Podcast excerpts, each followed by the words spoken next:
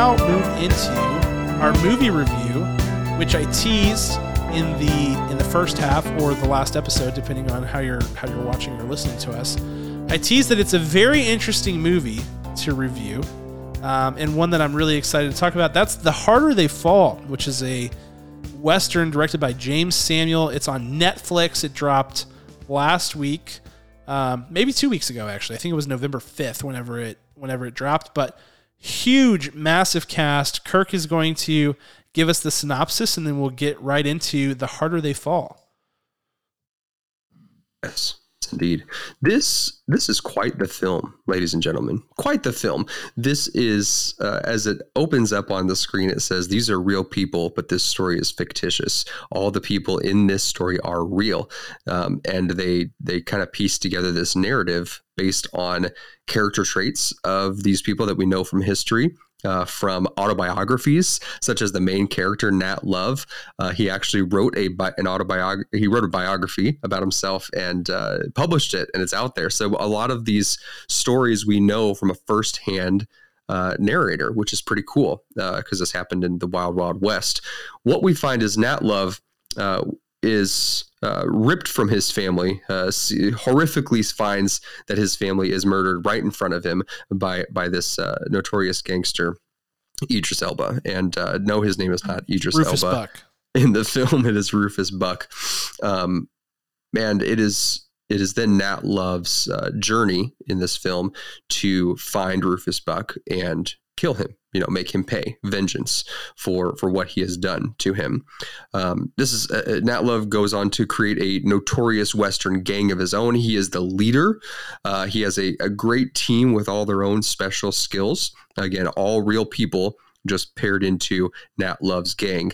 Uh, and along the line, he he goes through a, seri- a series of more loss uh, with the love of his life, who was already out of his life, but was seemingly just barely coming back in. It's taken by Rufus Buck.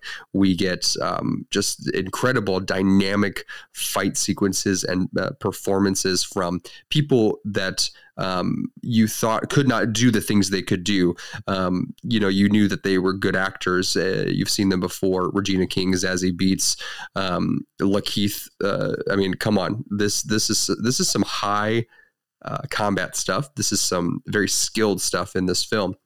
And we go on this journey uh, to find uh, what was lost, who we are, uh, how these characters view themselves, and what they do when their lives are on the line, or, and more importantly, when other people's lives are on the line. You really show your truest colors. So the harder they fall, a fascinating Western, uh, blurred with a little bit of modern and blaxploitation and spaghetti Western. Yeah, I mean, th- this if if nothing else, this movie is exceptionally stylish. Now, whether you enjoy that or not is obviously subjective, but as I was kind of teasing earlier, like unabashedly its own thing. You know, they just really like have leaned into a very particular aesthetic, uh, look, tone, feel type of thing, and just kind of put it out there. Now, I would say, you know, to your point, it, it's it's its own thing, but it's clear where the inspiration comes from, right? I mean, it's it's a very blatant homage to old Western films. Um, you know, if any significant director in the last like 20 years or so is represented in this film. I mean, it has Quentin Tarantino vibes, Baz Luhrmann vibes, Spike Lee vibes. Like you've got all of that going on, plus like obviously the the genre um, tropes and and and things that are needed to pay homage to westerns. Uh, it feels a little bit like a mafia movie in a way. Westerns were mafia movies before mafia movies were mafia movies in a way. So um, there's a lot of obvious inspirations here, but when it's all, you know, melted together into a fondue, it's it's its own it's its own deal. So very interesting movie. Let's let's hop right into it, Kirk. We're going to start with our acting superlatives hey, this cast, man. We, I mean, we just got to talk about it at the outset. You mentioned some of the names. I mean, we're talking Jonathan Majors, Idris Elba, Regina King, Zazie Beetz, uh, Lakeith Stanfield, Delroy Lindo, R.J. Cyler. like crazy, crazy cast mm-hmm, going on mm-hmm. here. Um, but where will they all stack up, Kirk? And you have the floor for your first pick and who your Oscar is going to. Why, thank you. The Oscar clearly, easily goes to Mr. Jonathan Majors. You've seen him in some big, big blockbusters, and you're going to see him in some even bigger ones as he's playing Kang uh, in the MCU. Or, you know, he goes by a dozen other different names, but he's Kang.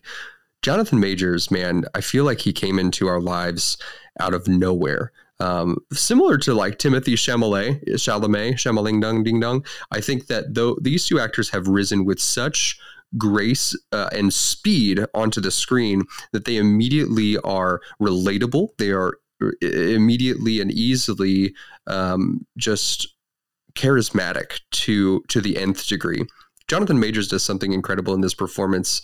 Um, every time you see him on screen, he really does become the character. Um, he he took care uh, of of studying this this person, this Nat Love, with great detail and great finesse. There's nothing that seems forced what's tricky about this movie is that there's a there's a sprinkle of uh, of like modern writing into this, mm. but it goes away. It's almost like an introductory um, paragraph, an introductory act one into kind of like warm you up into the real style, the real meat of this that comes into play later. And he is so easily navigating that, um, showing us uh, only the cards that he wants us to see in the movie, which is really difficult for film actors. I, I just I can't express enough how often movies are shot out of sequence because of filming locations and conditions and and uh, schedules with other actors. So often they're not filmed in chronological order. Yeah, more often than not. Yes, and when they are, they tell you about it. Like the four movies in the history of film that have been recorded in chronological order, um, i.e., A Beautiful Mind. Everyone, uh, that's the biggest one that people talk about but in order to tra- to track that i mean you have to take your notes you have to be mentally prepared for what your starting point and end point is and to make sure that your character isn't too far developed in the middle of the movie for his big moment at the end of the movie jonathan majors just absolutely crushes it every single time in this movie uh, specifically the only thing that i wished would have been more um, part of the writing of this film is if we really could have seen uh, a little bit more vulnerability to him because we know that he has it in him. It would have had to be a private moment because his character would never ever show weakness in front of anyone else. We get brief glimpses where he starts to break and then he snaps back into the hero of this story and just goes and he is such a good leader and has such a good leadership role in this character of Nat Love. So Jonathan Majors, I mean, I could chat for 30 more minutes on it at least about how much I loved his his character dev in this. And I mean, you just believe him. His commitment is unparalleled. Yep, it's a good pick, Kirk, and it's my pick as well. It's Jonathan Majors. I mean, to your point, obviously, uh, stacked cast, tons of great acting performances, tons of great actors, you know, legendary type of actors in this film when you talk about the likes of Delroy Lindo, Idris Elba, Regina King, et cetera, et cetera. Um, but Jonathan Majors stands stands above the rest, and I think you know you spoke to his his rise to superstardom. I mean, he's obviously a highly trained individual from a you know a high caliber acting program, but beyond that. I mean, he is what you would call in sports a student of the game. I mean, he's a pro's pro. He understands everything um, that's going on, and you can just feel it as he's acting. You know, he is thinking about where the camera is hitting him you know, and this, and obviously the director's involved in this too. Our director Jeymes Samuel, like there is a marriage there that goes on that was obviously very well done here. But he, when you know, in westerns you get these hero shots and these you know very iconic genre specific shots, and Jonathan Majors. When he's not speaking, he knows where that camera is and what they're trying to do with the shot so that he's carrying himself in the right way. And that is if that doesn't sound next level, that is like that is next level stuff. And the other thing about him, um, it's just the way that with any character he portrays. You know, we saw him in the in 5 Bloods when you and I watched that movie. One of my favorite movies of last year. When we saw it, um, you and I both lauded him for his incredible performance in that movie. Uh, Lovecraft Country, everything that we've seen him in so far the work doesn't stop when he's not talking. If anything, I think he works harder when he's not delivering lines because he can't convey with words what his character is thinking, but he does just that all the time. I mean, his nonverbal physical acting is insanity. You can see all the wheels turning in his character's mind and exactly what's going through it and how he's responding. And in this movie, it was more apparent than anything, and it was insanely impressive. I just thought it was so good, um, culminating to an incredible scene between him and Idris Elba at the end, where there's this big revelation that Idris Elba is his brother from another mother, literally, uh, even though he also killed his dad, and and just like first of all, the raw emotions between those two, the exchange they have, it's an insanely well acted scene. Um, and Jonathan Majors is just, I mean, you just want to stand up and clap. You know, you're almost like, man, I wish I was in a theater to check this out because wow, what a what a moment. Um, but yeah, Jonathan Majors, unbelievable once again. Uh, he's not going anywhere. Not not not anywhere except for maybe to collect an actual Oscar pretty soon yes. here or ten. I mean, come on. yes, seriously. Stop. All right, let's uh let's move on to Scene Stealer. Tons and tons of options, Kirk. I'll be interested to see who you went with. My Scene Stealer goes to Mr. Lakeith Stanfield. Come on down. Cherokee Bill. Cherokee Bill, one of the fastest guns of the West, only rivaled by oh, what's his name? The actor's name Jim. Buckworth. Oh, R.J. Cyler. Yeah, Buckworth. Yes, Jim Beck Beckwourth. There it is. Um, fantastic. Lakeith Stanfield. The relationship here, the best way to describe it, if you haven't watched this film yet, or if you have, you know, in Social Network, you have Mark Zuckerberg and you have Eduardo Saverin, and one is the leader you know leader you know in that movie and he's trying to keep it together he he is uh, the person in charge and you have eduardo who is his right hand man and he has just got his emotions all in the sleeve right hand man turned enemy. Um, in this, you see Jonathan Majors, the leader, a real leader, uh, despite some questionable gray issues with his intentions and um, how he get makes a living. And Lakeith Stanfield, emotions on the sleeve. I love it. I love it. You re- you need those those archetypes to tell a story because they are they live in our everyday lives. I mean, how often do you see, um, you know, the CEO and and their VP, and you see the CEO is is trying to be there, and or president and vice president, uh, uh, king and prince. You you see the person in the in the head role has to be there to emit something that is that holds it together, that keeps you strong, to keep you strong through the hard times times you're going to endure. And then you have the person who's cheering them on and that's the that's the everyday man. Uh, you see the emotions. You're like dude i'd be sobbing like that guy. I'd be ticked off like that guy. Look at lakeith. He, yeah be angry. And he was the bad guy. You know in this in this particular scenario because he was one of rufus uh, buck's henchmen right? He was his right hand man. Uh, so lakeith stanfield everything you do is marvelous and this one in particular was electric, absolutely electric. He just came into this uh, just just running toward the screen um, in in the exact opposite way, where he was standing still most of the time, and that he was telling you, "No, you're going to look at me uh, because I'm reacting to the, the, everything that's going on around me, and we're going to talk about it right here. Uh, show my face." I mean, he's practically crying the entire time, even when he's angry at someone. He's just like man, the world is a messed up place. And he has just this understanding, uh, th- this internal understanding about that. And he's ready to just um, call it quits. And ultimately, he knows that he can't because he has too much work to do until he gets taken down. So, Lakeith Stanfield as Cherokee Bill, you won me over. You were exquisite. It's a great pick, Kirk. It was definitely in contention for me, and I wrestled with it. And I think the thing about Lakeith, man, he just he has such range. He has just exceptional range. I mean, we've seen him do so many different things so far. In this in this one was interesting in the sense that it was reminiscent of his past performances and yet so altogether its own. And that and that's what makes him uh, incredible. I thought what was so great about this performance from him is is they do this great thing in this movie where it's like you know, these guys are all outlaws. They're pitted against each other. And so as the viewer, you have this question, this unsettled question of like what separates them from them? You know, what makes the good guys good and the bad guys bad in this sense? And there's this scene where they have this quick draw, and it's the quick draw we've all been waiting for between Cherokee Bill and Jim Beckwourth. And Cherokee Bill you know, he's known for shooting people in the back, they say, and he's like, no, I don't do that. And he shoots him on three, straight in the head, actually. It's gruesome.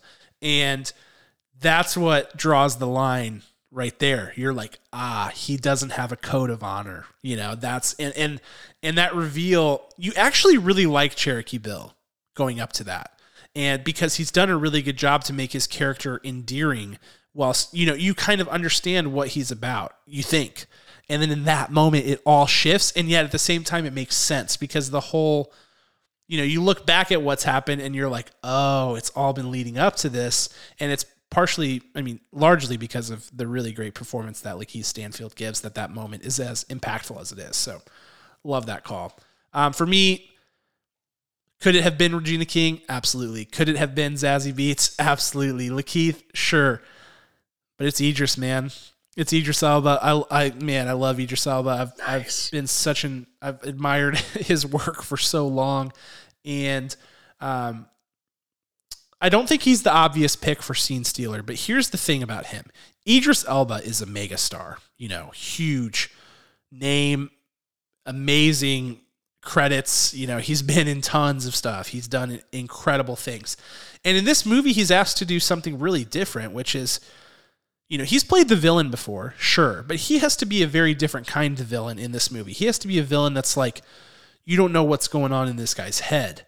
And in many ways, what makes Idris Elba's performance so good is not what he does, but what he doesn't do. It's really that he's so under control and he hides so much of us, so much from us about his character for so long.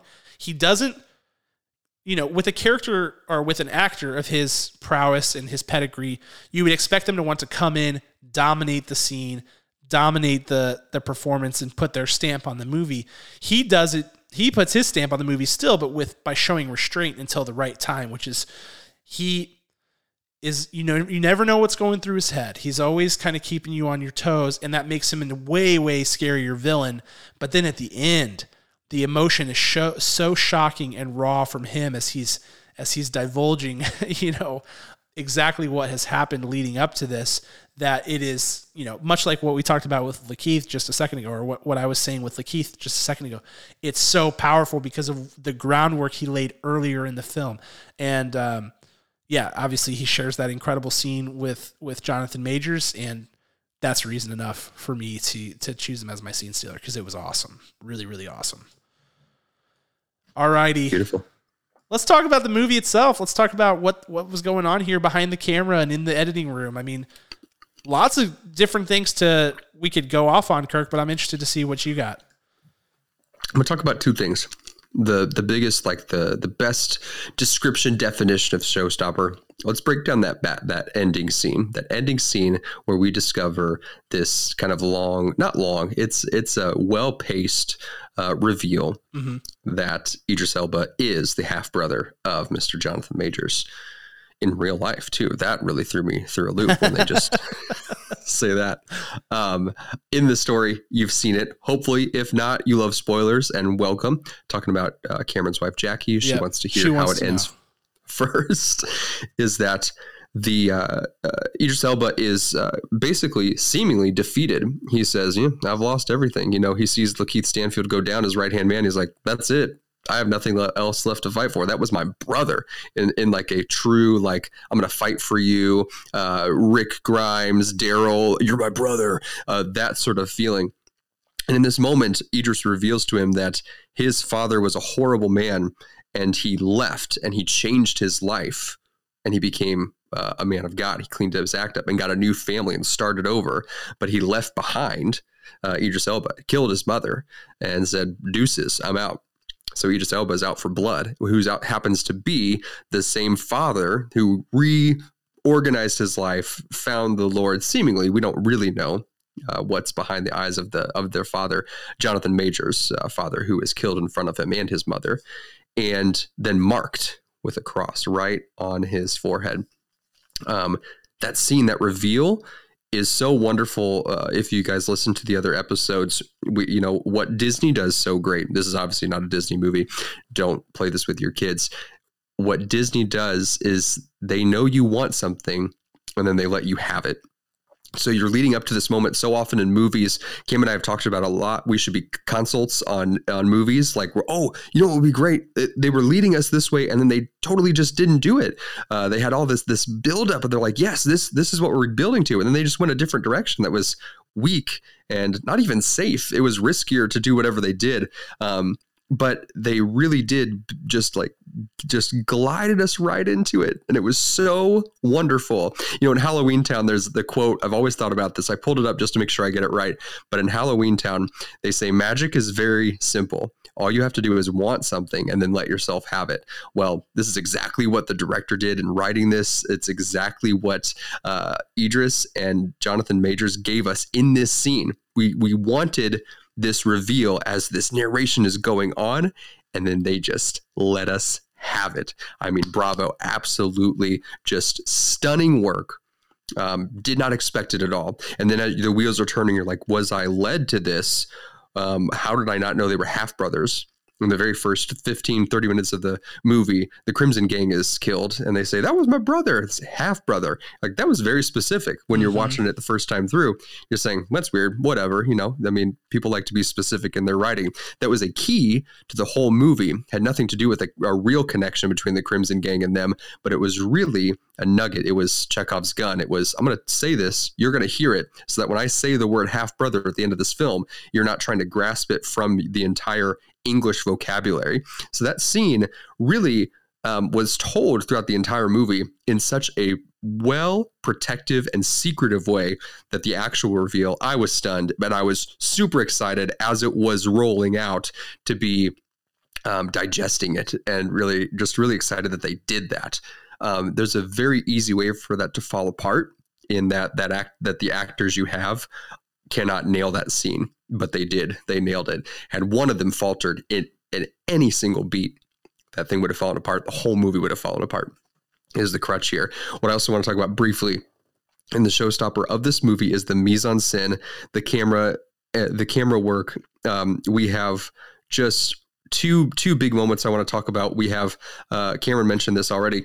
The hero shots. Uh, there's a big sweeping hero shot right before we lose some of our favorite characters that we've grown to love throughout this movie.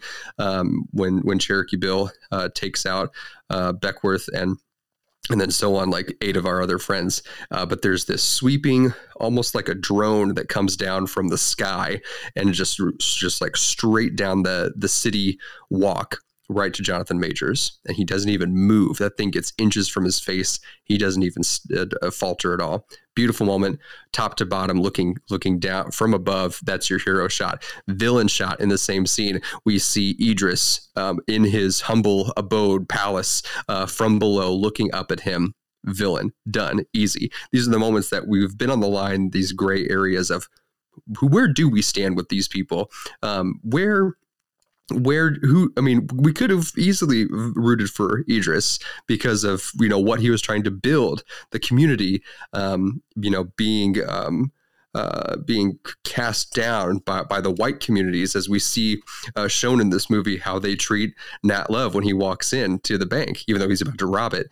They they treat him with such disdain, and that he's not a human. I mean, there's so much wonderful intricacies wrapped into the camera work and that that big scene that I cannot imagine um, those pieces coming together as the writer slash director. That when you're writing this piece of what you want to tell, and it really just fits how you want it to, and then it comes to realization with the actors that you have chosen for your film um, it just had to be just absolutely magical uh, which just that's why i had to say that Halloweentown quote as well so I've gone on too long, but those are some really big moments on why this film was very special. I love it. I love it. I think two things on on your points. I think one, um, you know, if you're going to make a western in 2021, you know, or this was probably shot in 2020 or whatever, you know, you, you talked about the drone shot. Definitely drones going on. Definitely, you know, you have to look at what westerns were trying to accomplish back in the day with their aesthetic and then say how can i do that better with the resources i have at my disposal and Jeymes Samuel samuel did exactly that you know he's not um, that's that's why you do this you know you like if you're going to make a western in 2020 or 2021 and you're going to shoot it exactly the way westerns were shot you know, in the 50s. it's like, what are we doing? Uh, I mean, what what exactly are we? What are we even doing here? We're just making a, a a love story to westerns with no real new, nothing new to add to the genre. No, I mean this that is what you need to do, and they did it, and it was great. I think the other thing too, you talk about them trying to lead us up to you know dropping the signals for us to understand the story the the things that make it masterful are all the things that you mentioned but also there is a possibility they don't do it in your mind. You're trying to figure out as you watch a movie it's sort of a natural thing to go okay how are they going to end this? How are they going to end this?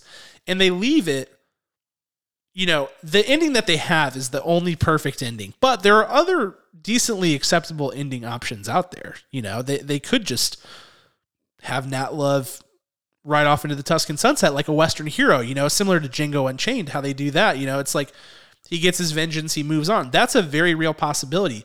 So having that out there makes it makes you just distracted enough to where you don't see all of the other signs leading up to it so that when the reveal happens you really are learning the information at the exact same time as Nat Love which makes it a zillion times more effective and you have that like jaw on the floor moment and that's that's what's really masterful about it um, i love it. Great picks. So for my showstopper this is going to be one of those things. You know how uh, on a resume sometimes people put uh, their their weaknesses but they're actually strengths? Like i care too much. I work too hard. I think mine is if you were to have if you were to list out criticisms of this movie, I think one of them would be you've got this packed cast with not very much screen time for all of them, and the plot can be thin at times for certain characters. Here's why that's my showstopper because they do have all these characters, and at times you do thirst for more time with them. But what they do an insanely good job of in this movie is giving characters character death without having to have them talk. They give them quirks, they give them personality traits. You know, Delroy Lindo's character whistles everywhere he goes, and you wouldn't even really think anything about it. They don't really talk about it, he just does it. And you don't really think anything of it until one of the characters is up against it, you know, about to, you know, meet death, and you hear a whistle, and you're like, oh, it's, you know, it's that guy and he saves the day. They build in these really clever little character traits. And, and yeah, you could point at it and say, well, they made all their character char- characters caricatures, but I think it's quite the opposite. I think that they're building in rich character development, making them human in a way to help better drive the narrative. In, in a way, a Western, you know, you've got characters literally called Cherokee Bill. Like, how do you not make it a caricature? I'm sorry. Like that's what these characters are. That's what a Western is. But they do this great job of just building these little tiny character quirks, even down to costume design. You know, at the end of the movie, they tease the sequel by just showing you a hat. they don't show you the character. Like th- those are the things that I'm talking about. You can tell a story without bogging it down with a ton of dialogue, and you can build characters and interpersonal relationships with one scene. You know, some of these characters, their only relationship you know before the fine before the finale of the film is from one scene, but the way that the scene is crafted is done so in such a way that it's enough. It's rich enough to tell the story, and you can fill in the gaps with your brain. We all have one um, to make it make sense. And, and, the director does a good job of of leading you that way, and and the writing is spectacular in that sense. I think really like really well done from a dialogue perspective. Just didn't do too much with it. They they did exactly the adequate amount that they had to do to to accomplish it. So that's my showstopper. I don't know what I would call that if I had to make it concise, but hopefully you guys get the point. So um, they do. Let's move into the other side, which is director's shoes. Kirk, what are your thoughts?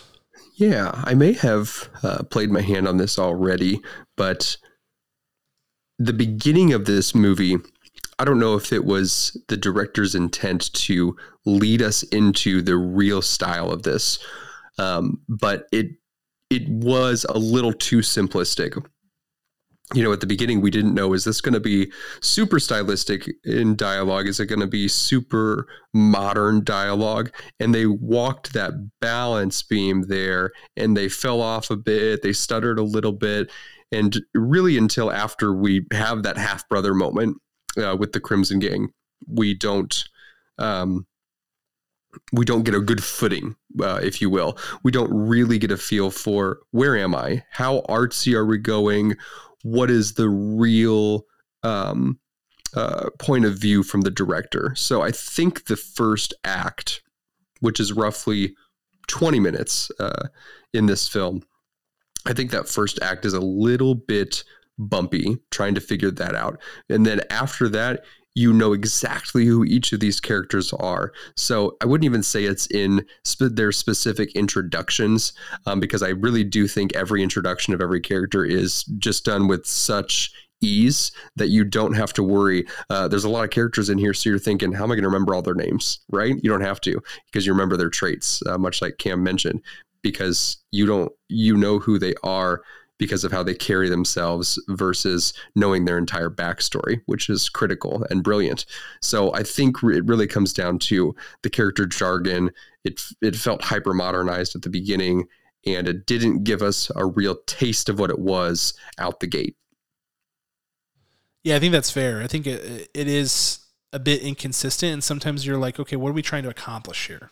What like what's the purpose behind the stylistic choice? And I think that that's similar to that's similar to what I'm going to discuss, which is like this this director Jeymes Samuel.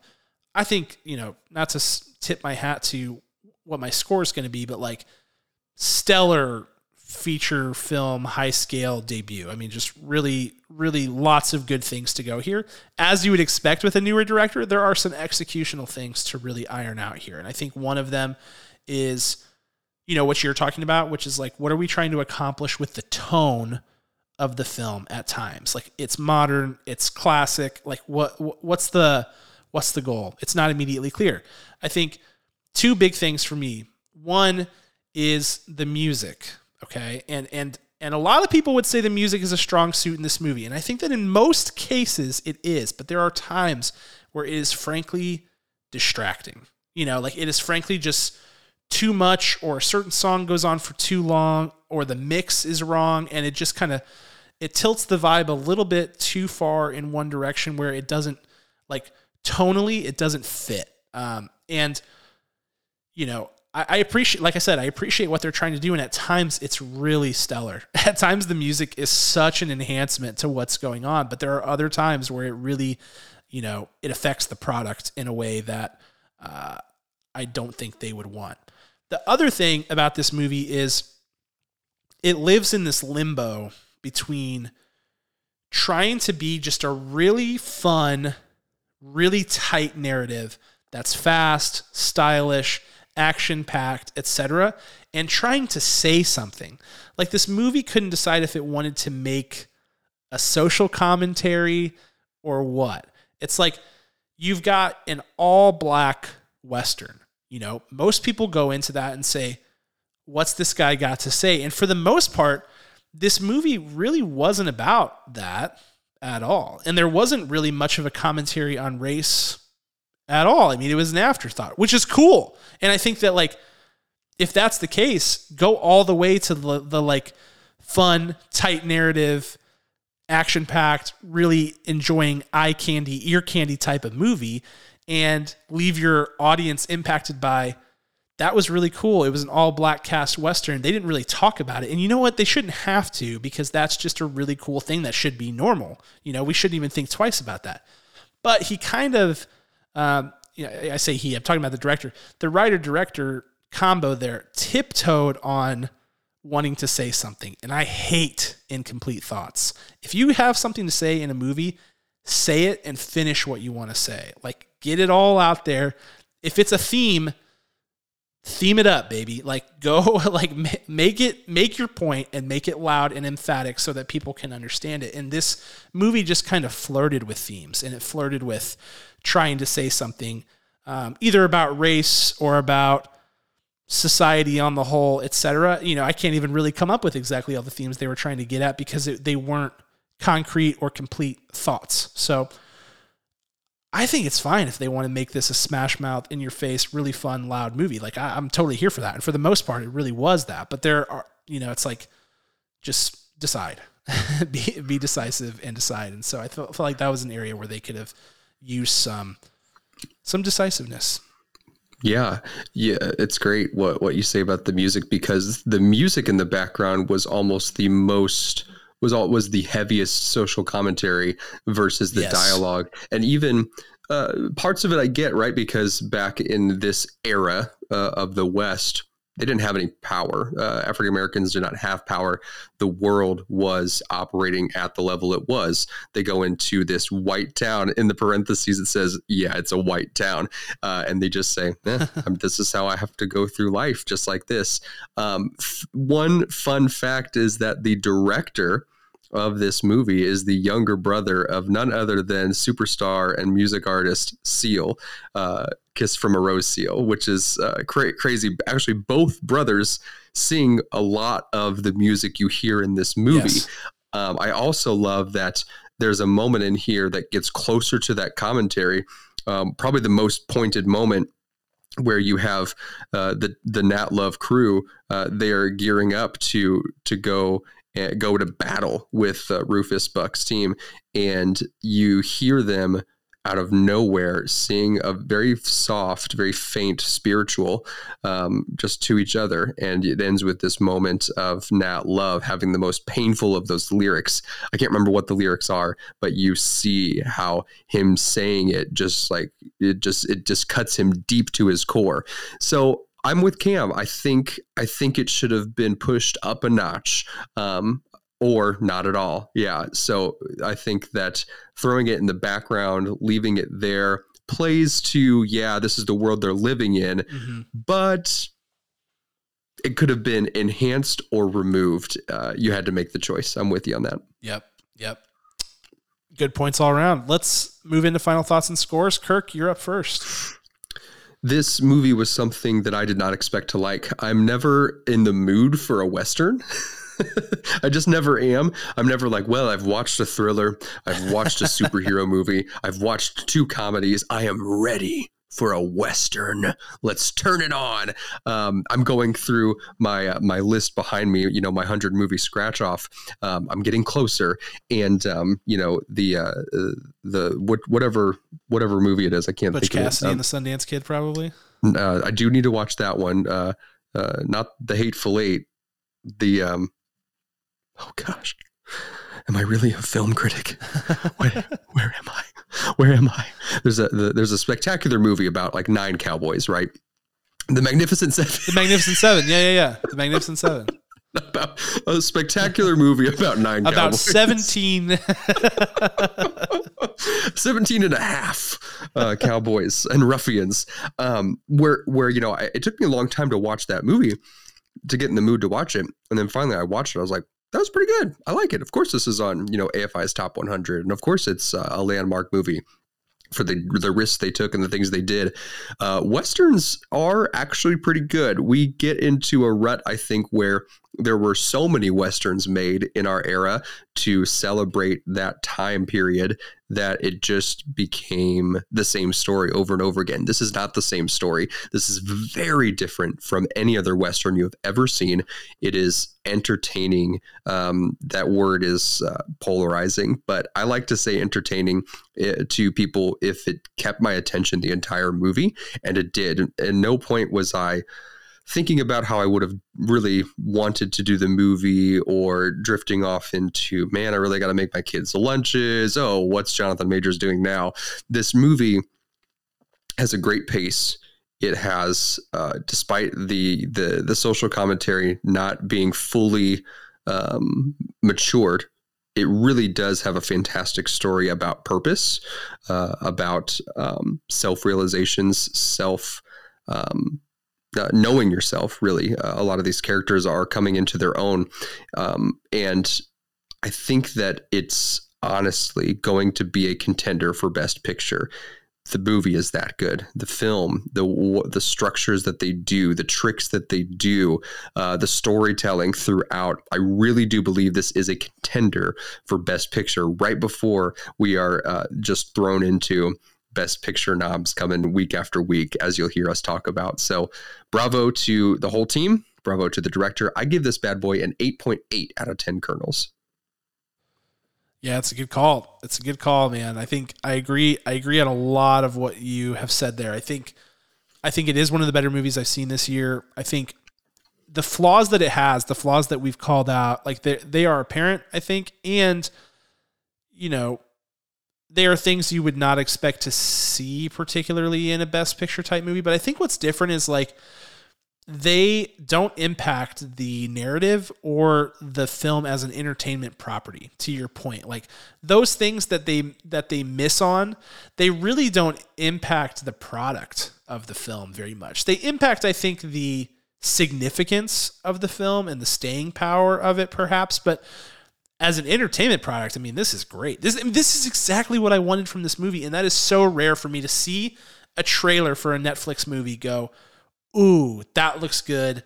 Here's what I would want that to look like, and then get exactly that. I, I mean, that has never happened with one of these Netflix movies ever, um, except for maybe Ma Rainey's Black Bottom. That that was pretty much exactly what I wanted as well, and and then some. But this movie was really what I wanted. It was fast, it was loud, it was violent, it was stylish and cool. Um, it it had a really specific tone. It was really well acted. I mean, you go down the list and you just find yourself checking more boxes than not, and you have to go, "Hey, this is a this is a dang good movie we got here." Um, I'm also in the high eights with Kirk. I was only point point one off. I was an eight seven. Um, I think it's really good. I think it's really good, and I think the flaws are are are minimal. Like they they're noticeable enough to where you you have to sort of dock it a little bit for the things that it does or or rather doesn't do but it has rewatchability. It's really fun. I would recommend it to anybody if they can stomach the violence. Um, it's just a really it's it was a nice, pleasant surprise. So Kirk went eight eight. I went eight seven.